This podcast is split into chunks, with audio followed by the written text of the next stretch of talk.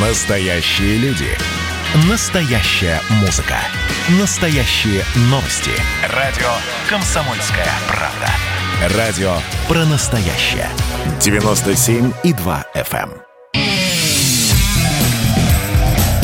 Чесноков. Без Кашина. Отдельная тема. Скоро День Победы.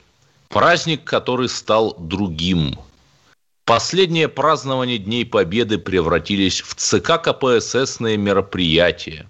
Как можно закрывать Москву на 5 дней, 27-29 апреля, 4 7 9 мая, перекрытие центра города означает перекрытие всего города в целом.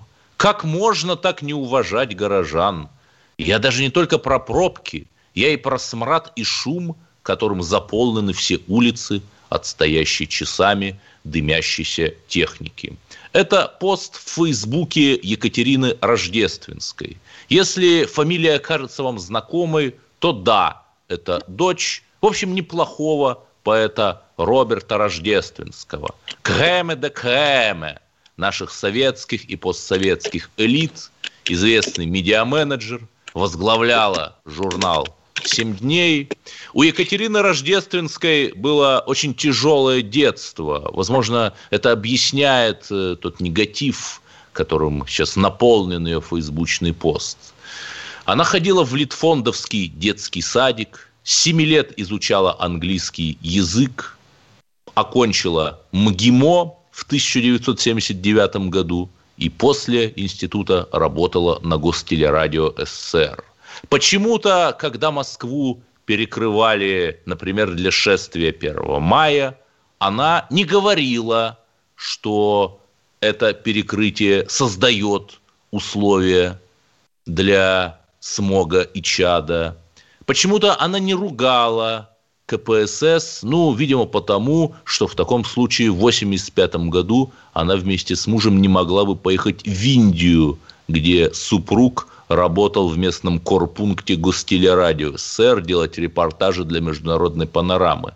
И мы искренне попытались вызвонить Екатерину Робертовну. Все-таки opinion balance – это наше все. Но, увы, она сказала, что все, что хотела написать, уже написала. И с нами говорить не будет. И тем не менее говорить есть о чем. И проблема даже не в Екатерине Рождественской, хотя у нее порядка 80 тысяч подписчиков на Фейсбуке, которые прочитают этот победобесный пост. Чем же является Великая Победа? А это сейчас последний наш с вами выпуск перед 9 мая. Сейчас, в 2021 году. Что она дает нашей идентичности? Ответить на этот вопрос поможет публицист Егор Станиславович Холмогоров. Здравствуйте. Э, скажите, вот все-таки чем да. является победа сейчас?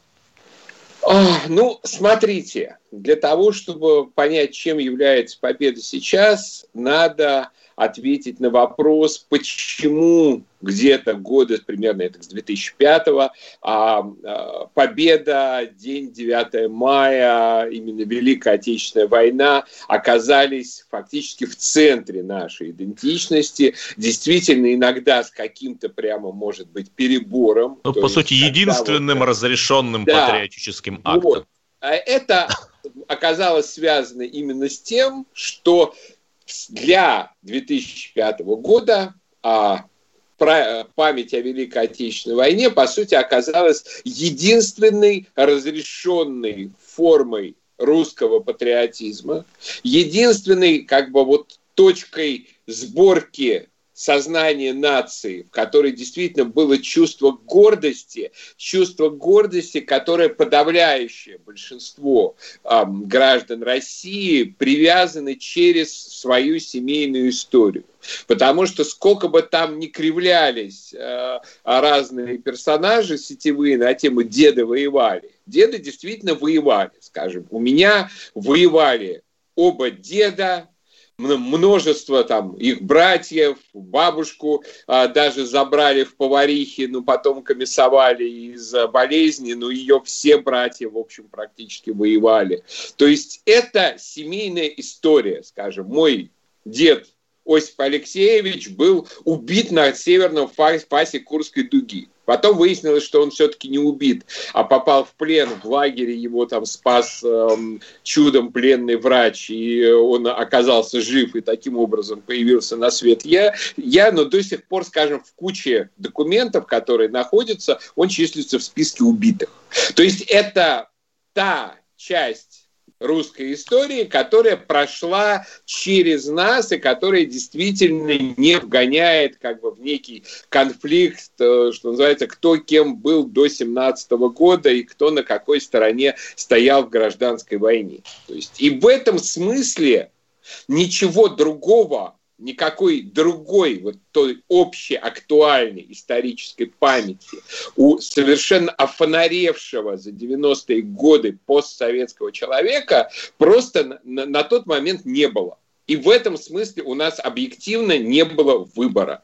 Сейчас действительно иногда а, появляется, что называется, такой наряду с Народным днем Победы чиновничий день Победы, когда, что называется, уже а, фактически э, эта память, эта гордость, эта идентичность используется там для тех или иных узких достаточно административных спекуляций, что типа раз деды воевали, деды победили, значит, там, не знаю, голосуй за какого-нибудь нашего Васю Пупкина от какой-нибудь очередной партии власти, они у нас все так или иначе партии власти, вот, потому что иначе там, не знаю, ты какая-нибудь власовская сволочь и все в том же духе. Опять же появилась вот эта вот попытка со стороны неокоммунистов записать победу исключительно в свой актив. Так, вот и это интересный вопрос. да, Егор Холмогоров у нас. А кто все-таки победил в этой войне? Русский и близкие к нему украинцы и белорусы? В общем, русский Но народ. это один народ. Да. Или все-таки многонациональный советский народ под руководством великого Сталина?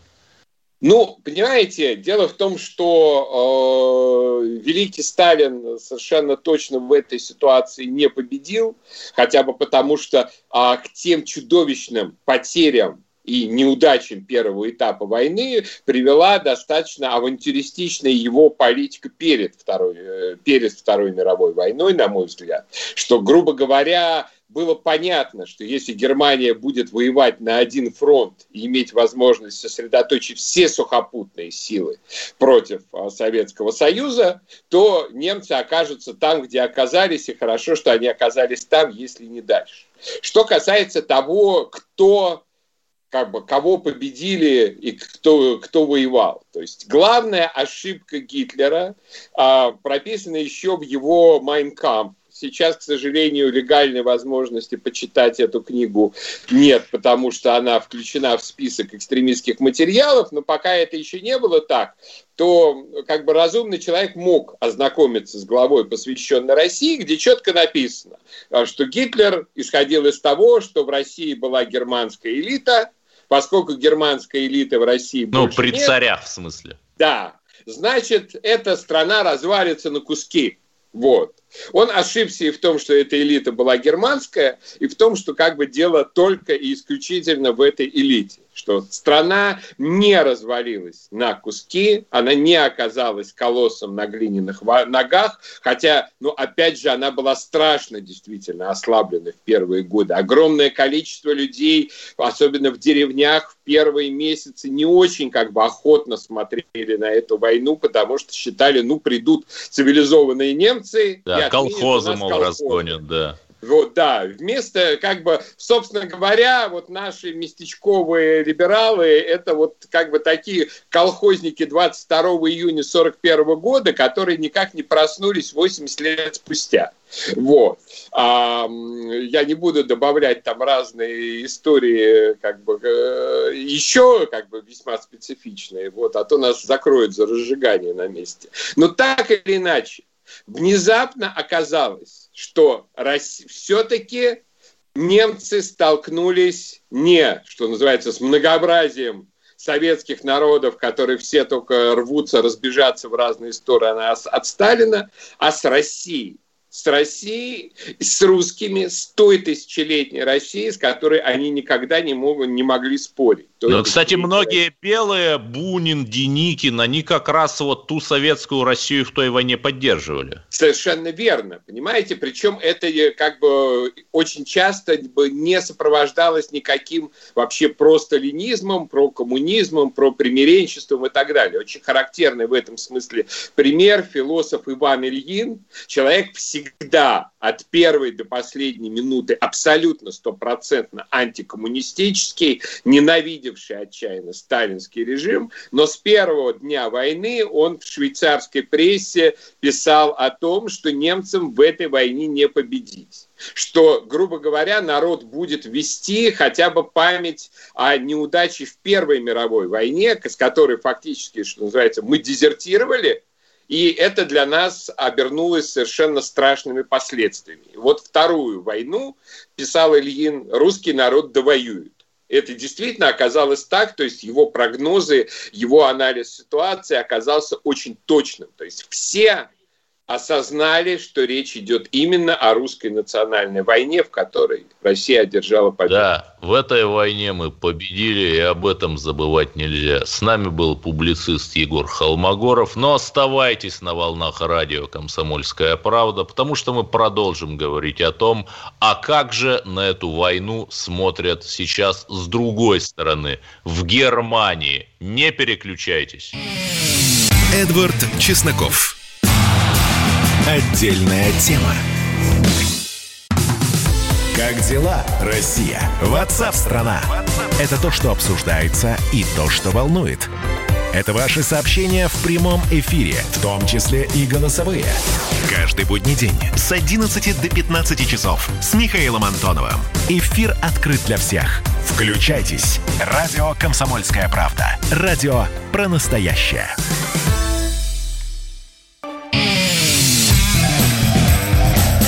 Чесноков. Без Кашина. Отдельная тема. Конечно, в 30-е годы и в 39-м Германия творила много зла. Развязала Вторую мировую, перегнула палку с массовым убийством евреев. Это, в общем, в современной Германии никто не отрицает. Однако после этого возникает «но». Но при этом большевики были воплощением ада на земле. Но при этом пришла вот эта Красная Орда и принесла неисчислимые бедствия. По крайней мере, так рассказывают немцам, тем людям, которых обманули нацисты 80 лет назад – и их обманывают снова. Так как же эту войну воспринимают там, по ту сторону нашего виртуального фронта, в Германии? Об этом нам сейчас расскажет русская немка, депутат Гамбургского земельного парламента Ольга Петерзен. Ольга, здравствуйте. Ну вот у нас однозначно воспринимают эту войну как э, праздник, великий праздник, светлый праздник, э, как э, торжество русского духа, торжество советской идеи и так далее, и так далее. В общем, у всех, кроме ничтожнейшей части таких вот московских либералов, эмоции положительные. А вот в Германии-то 8 мая, когда вы отмечаете эту дату, как вы воспринимаете ее? Хотелось бы немножко вас подправить. Не войну у нас воспринимают, а эм, День Победы у нас воспринимают как mm. праздник. И все-таки его у нас воспринимают эм, как праздник, эм, но не, не как победу над немцами, а как именно победу над фашизмом. Ведь нельзя забывать, что в Италии, грубо говоря, они сами расправились со своими э, фашистскими лидерами. До этого Германия не дотянула, эм, мы подождали, пока, скажем так, э, немцы подождали, пока Гитлер сам себя ликвидирует. Хорошо, е- момент... да. Есть еще утверждение... Сказать, да, Ольга, да. просто плохая связь. Есть еще утверждение, да. что вот в Германии постепенно происходит реабилитация вермахта. Например, вот в 2013 году вышел такой сериал «Наши матери, наши отцы», где достаточно негативно были изображены русские. Я думаю, что подобные эм, попытки периодически всплывают, но мы их видим здесь не как попытки э, реабилитации, а я думаю, что люди, которые жили в то время, они пытаются найти объяснение тому, что они в это время делали. И они пытаются, может быть, даже оправдать тем, что вот э, вы уже упоминали, что якобы э, Красная Армия э, злодействовала в Германии и так далее. Они пытаются найти какое-то объяснение, грубо говоря, своему поведению до начала войны. Эм, ну, конечно, мнение того, что эм, Германия как-то эм, тут ни, ни при чем, а война началась сама, а э, немцы просто вот случайно там оказались, э, здесь, конечно, не присутствует. Эм, на, наоборот, даже в какой-то мере я считаю, что это уже эм, с легкой патологией, насколько некоторые считают, что вот э, немцы плохие и что вот немцы были, были эм, зачинщиками всего вот этого вот зла и коварства. Эм, это, по идее, присутствует в большинстве. И, наверное, так и у вас э, в России, в Москве, то, что вы упоминали, есть единичное число людей, э, либералы, это либо-либо какие-то какие другие отрасли, скажем, каких-то партийных или просто социальных движений, которые пытаются оправдать э, поколение своих родителей или своих предков, бабушки с дедушкой, с тем, что, ну да, ну вот э, мы были плохие, или предки были плохие, но и русские были плохие. И вроде как поэтому на их фоне мы уж не такие страшные были.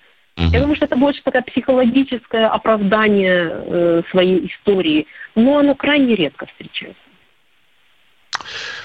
А у вас есть дети, и они читают в школе учебники истории. Вот как там интерпретируют события Второй мировой войны, в частности, приход Красной Армии в Германию? Эм, у меня четверо детей, старший учится уже в институте, а младший еще в садике. Эм, и в каждом учреждении это эм, объясняется по-своему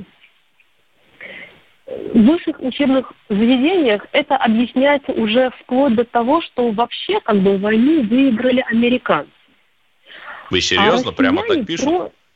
Да, прям, прям вот, вот так э, это детям объясняют, вернее, уже вот ю, в юношеском возрасте им объясняют, что практически Германию эм, победила не Россия, а эм, Америка внесла основную лепту в эту победу, а Россия просто в День Победы, в день капитуляции третьего верма, э, вермахта, просто вот э, удобненько стояли перед Райхстагом.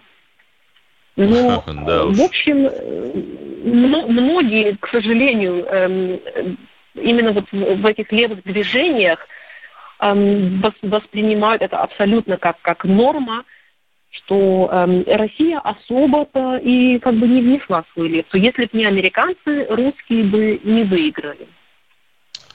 Хорошо. Э, это мнение, мнение, к сожалению, тоже да, есть. Да. да. Гамбург, где вы живете и работаете депутатом. В 43-м, по-моему, году была чудовищная англо-американская бомбардировка, город был стерт с лица земли. Вот сейчас об этом в Гамбурге как-то помнят или по-прежнему во всем русских винят? Эм, помнят.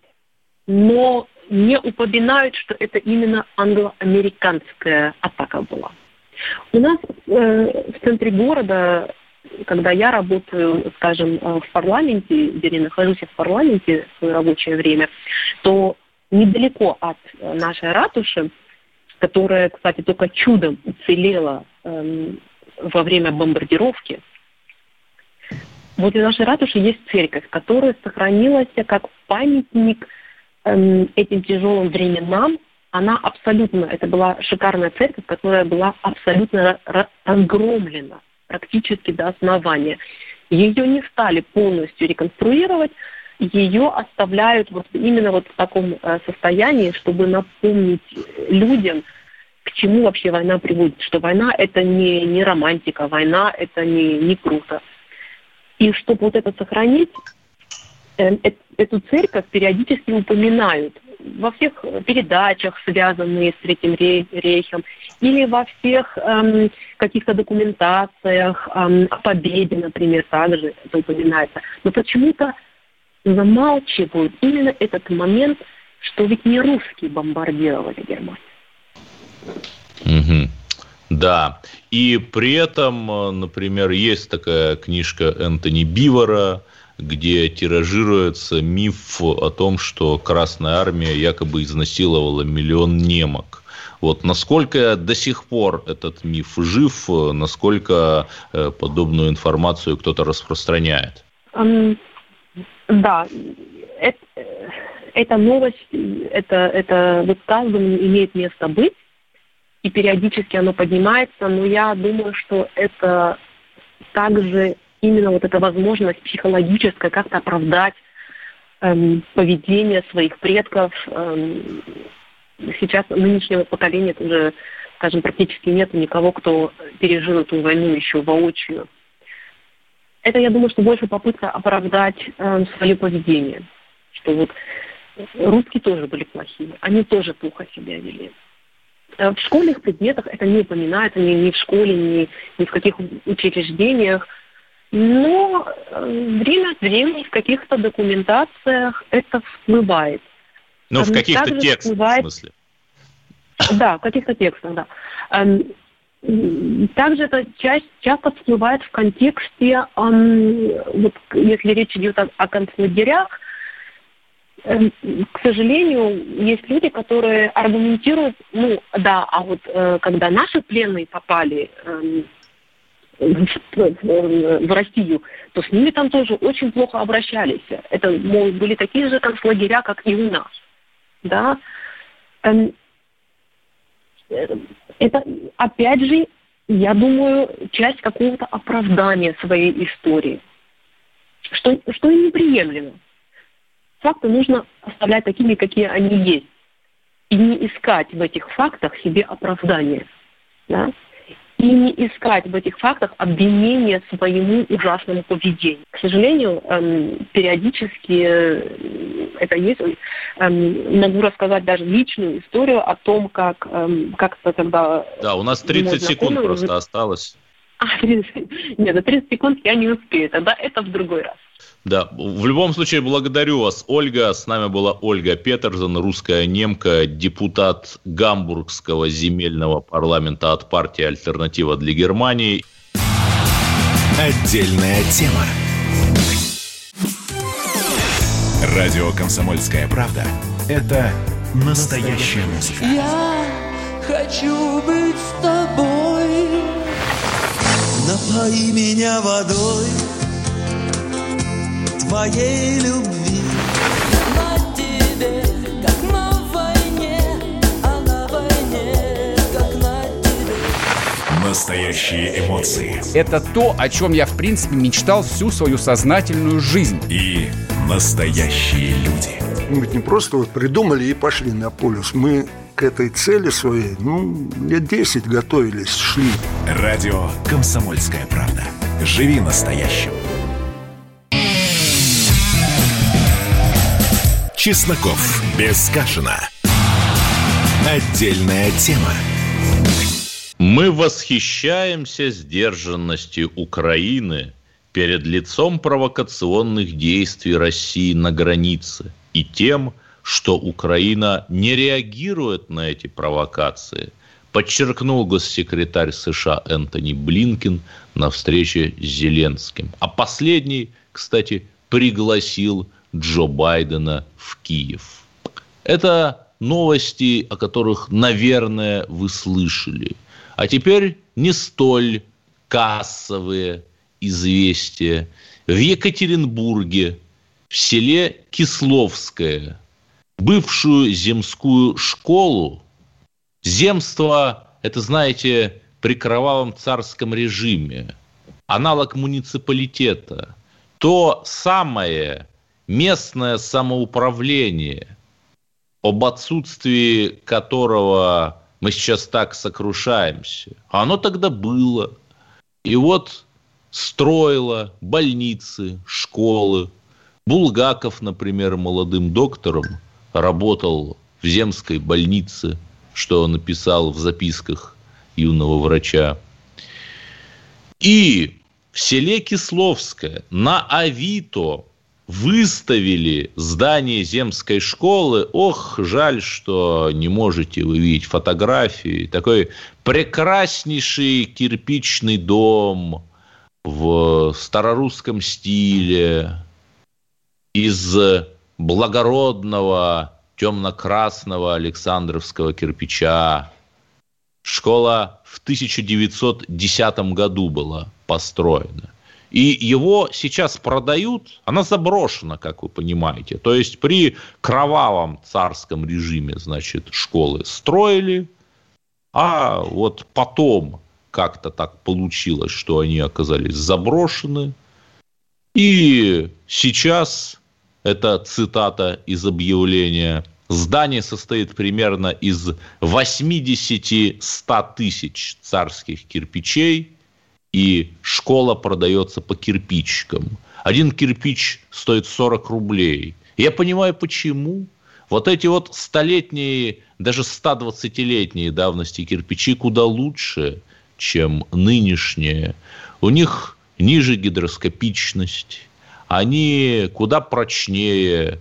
Да и, в общем, если вы посмотрите на фотографии старых зданий, такие кирпичные постройки выдерживают прямое попадание из артиллерийского оружия.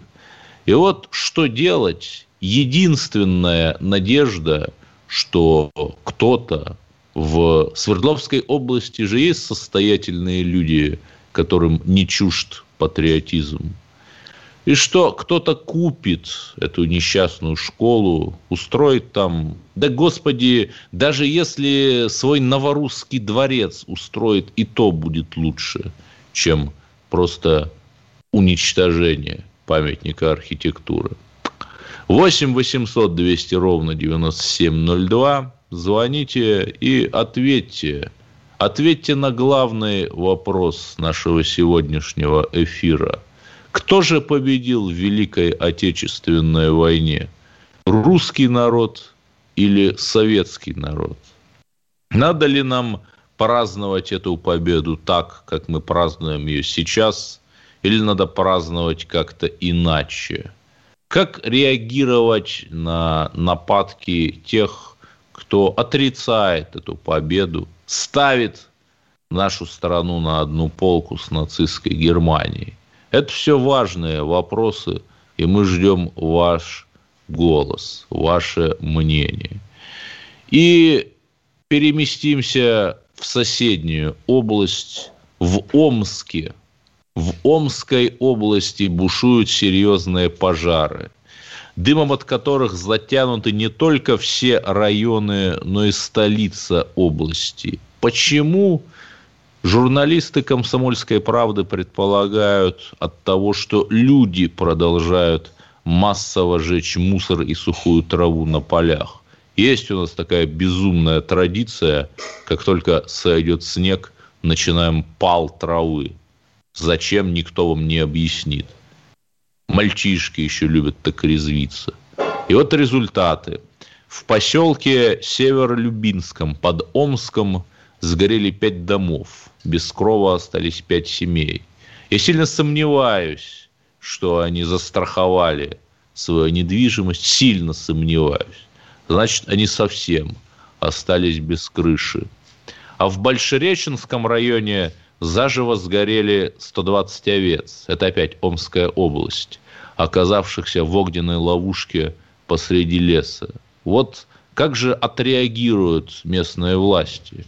Я напомню, что несколько эфиров назад вместе с Кашиным я рассказывал про схематоз, о том, как мэрия Омска тратила миллиард рублей, которые она получила в качестве межбюджетного трансферта на то, чтобы отремонтировать здание, находящееся под угрозой.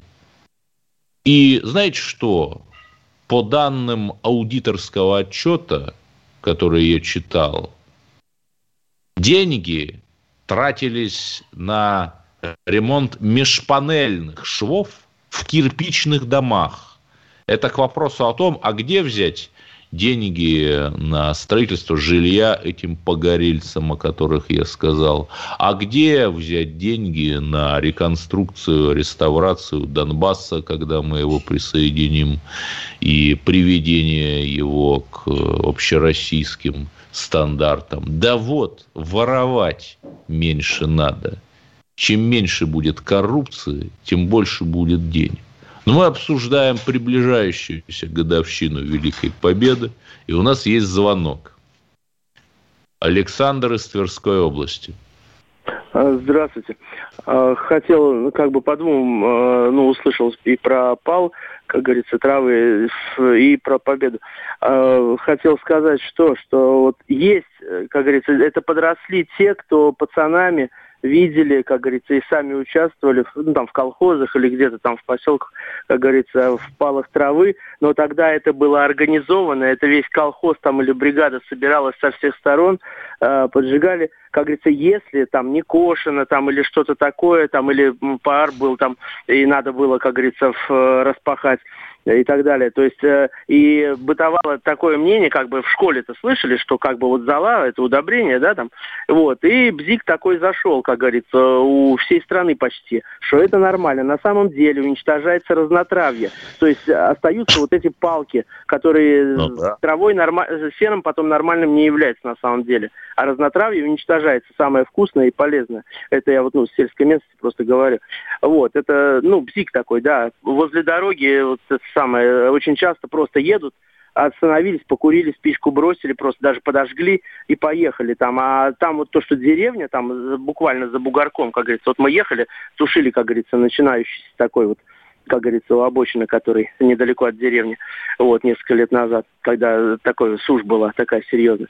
Вот, знаем эту тему, как говорится, у нас он у самих тут неподалеку Э, чуть деревню не спалили несколько лет назад. Да, и второе. Подожгли. А второе про победу, значит, про э, то, что вот, как говорится, все это обтекаемо там у них говорят и так далее. Дело в том, что у нас а, многим уже Э, как говорится, вот когда конец 80-х, начало 90-х-то пошло вот это, как говорится, Радио Свобода практически здесь обосновалась и «Голос Америки», скажем так, через наших либералов, мягко выразимся, да, вот так вот, про западников и так далее, диссидентов там и так далее.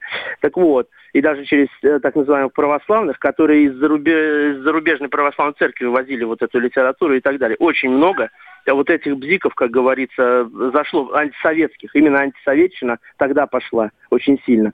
Вот. И вот хотел что сказать. У нас, понимаете, вот э, стоят храмы разрушенные, да, у нас э, там Тверская область, в Твери, допустим, там э, сейчас это областная библиотека, допустим, да, это был храм э, в честь Александра Невского, и он был одно время, значит, э перед войной театром юного зрителя. Так вот, ну это я случайно вот так вот узнал некоторое время назад. Вот, и в итоге, то есть практически там чуть ли не то же здание, наверное, даже было. И, и один из моментов, вот у Бориса Полевого было, э, что именно как говорится, в Твери, ну, вот как бы на Нюрнбергском процессе, при, вот просто надо почитать, вот найти эти вот записи, что было уничтожено там фашистами и так далее. Огромное количество храмов, не красными там так далее, так далее, да, там большевиками, да, да, как вот там любят, да, так иногда у нас либерасты, извиняюсь за выражение, вот так вот э, горлопанить. Вот, и православные, кстати, некоторые даже батюшки про такое говорят, да, там, типа, вот уничтожали. На самом деле э, храмы э, самими же людьми, которые местные были очень часто, брались, например, там, под склад, под то, под все, иногда. Вот, иногда под Дом культуры еще что-то. Они до сих пор только за счет этого. Я знаю лично несколько вот таких храмов, которые вот председателя даже видел, который перекрывал, потому что, ну, некуда было зерно, значит, да, там э, урожай был хороший. В общем, короче говоря, они зерно складировали, значит, Да. перекрыли Спасибо, крышу. спасибо. У нас остается минута всего лишь. Спасибо, уважаемые радиослушатели из Тверской области. Ну, справедливости ради храм Христа Спасителя все-таки не немцы взорвали. Итак, у нас есть еще один звонок. Давайте попробуем его принять. Евгений Воронеж, у вас 30 секунд. Блиц. Э, Здравствуйте, это Евгений из Воронежа. 20 секунд. Э, Эдвард, слушайте. Алло. Да-да, у вас 10 секунд осталось. Вот, Скажите, э, мое мнение, победил в этой войне на тот момент был советский народ. На тот момент. Многонациональ- многонациональный советский народ. Да, спасибо, ваше мнение понятно. Оставайтесь с нами, продолжим после паузы. Эдвард Чесноков. Отдельная тема. Значит, я самый первый вакцинировался, поэтому меня спрашивают.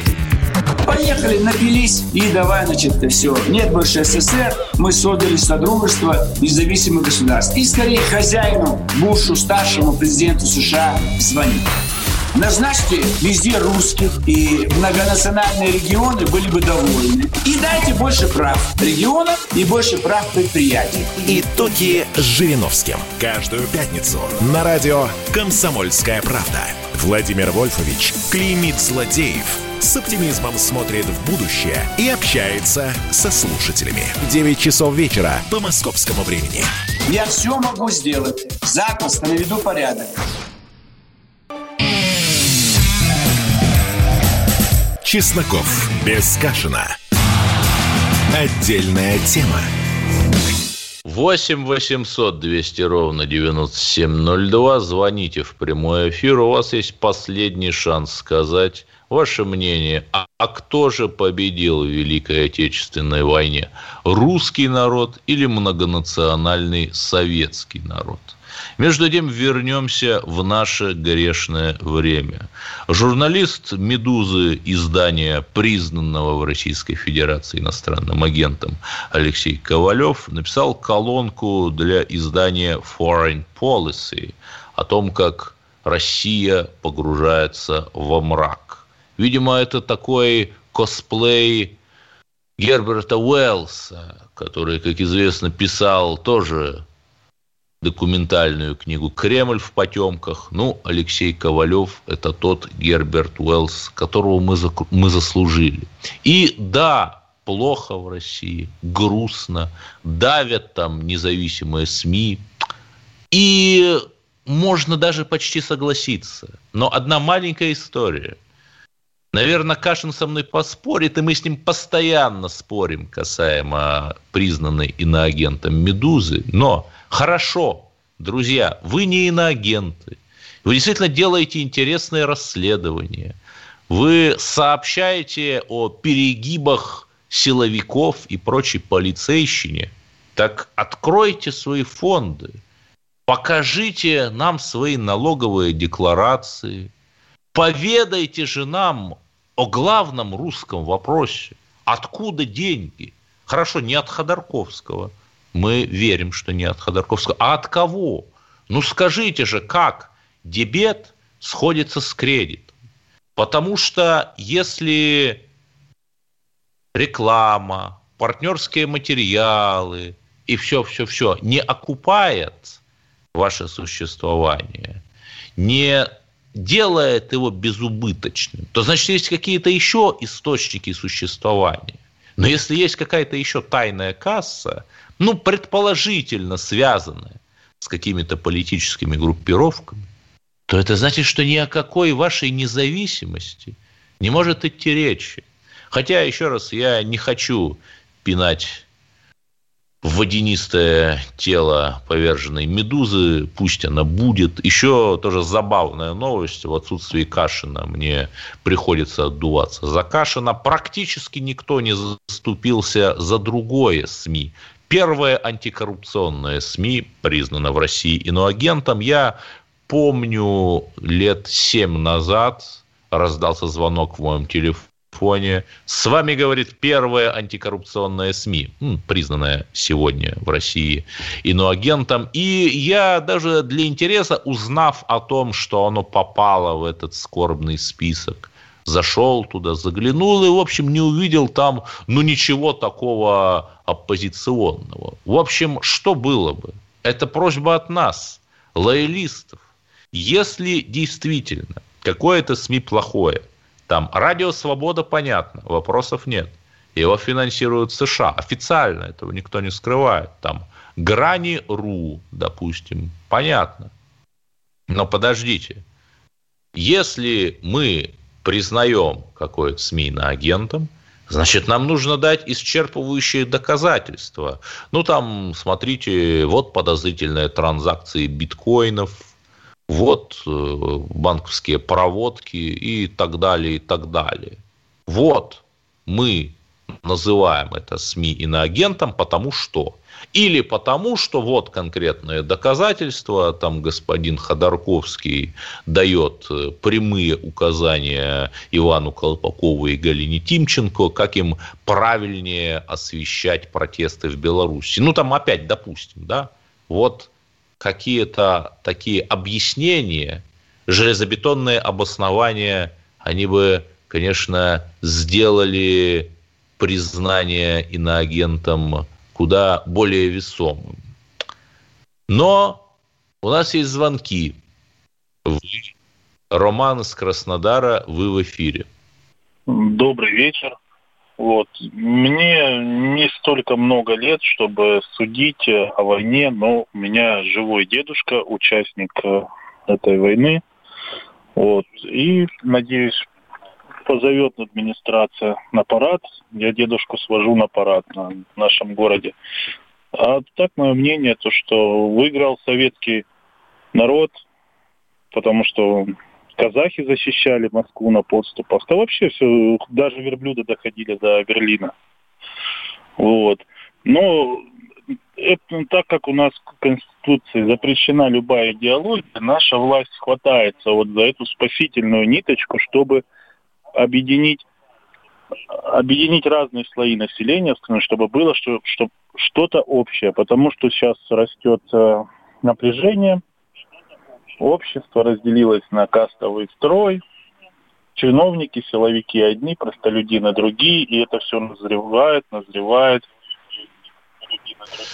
И мне ну, просто уже не знаю, я не могу с вами согласиться. Понимаете, каста – это когда из одной касты не перейти в другую. Но подождите, у нас есть социальные лифты, у нас есть лагерь «Сириус» для одаренных детей, кстати, там же, в Краснодарском крае. У нас есть конкурс «Лидеры России», где очень достойные люди побеждают и становятся чиновниками. Такие примеры есть. Поэтому я то, что вы называете застоем, я называю стабильностью. Да, спасибо большое, Роман из Краснодара. Я расскажу еще об одном любопытственном случае, связанном с исторической памятью.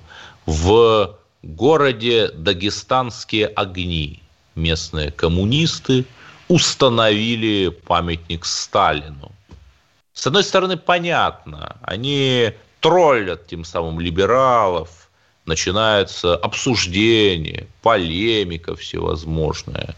И, конечно, испытываешь такое вот злобное удовольствие при виде, да хотя бы Шендеровича. Хотя, господи, кому же нужен Шендерович, но все равно как-то радуешься. Однако дагестанцы, простые дагестанцы – учитывая, что Сталин некоторым образом причастен к депортации жителей Кавказа, хотя, опять-таки, в Дагестане депортации практически не было, возмутились. Памятник убрали, теперь говорят, что он не был согласован с властями, и его снова установят, но уже согласовав с властями. И надо ли говорить, что другой памятный знак русским воинам в Адлере, демонтированный прошлым летом, тоже убранный, его же не вернут, понимаете, несмотря на то, что он не был согласован с властями. Вот если бы у нас берегли каждый осколок нашей истории, и советский, и русский, весь, то тогда страна была бы другой, лучше. Оставайтесь с нами. Поздравляю вас с наступающим Днем Победы. Слушайте радио «Комсомольская правда» и о новых русских победах вы узнаете первыми. Эдвард Чесноков. Отдельная тема.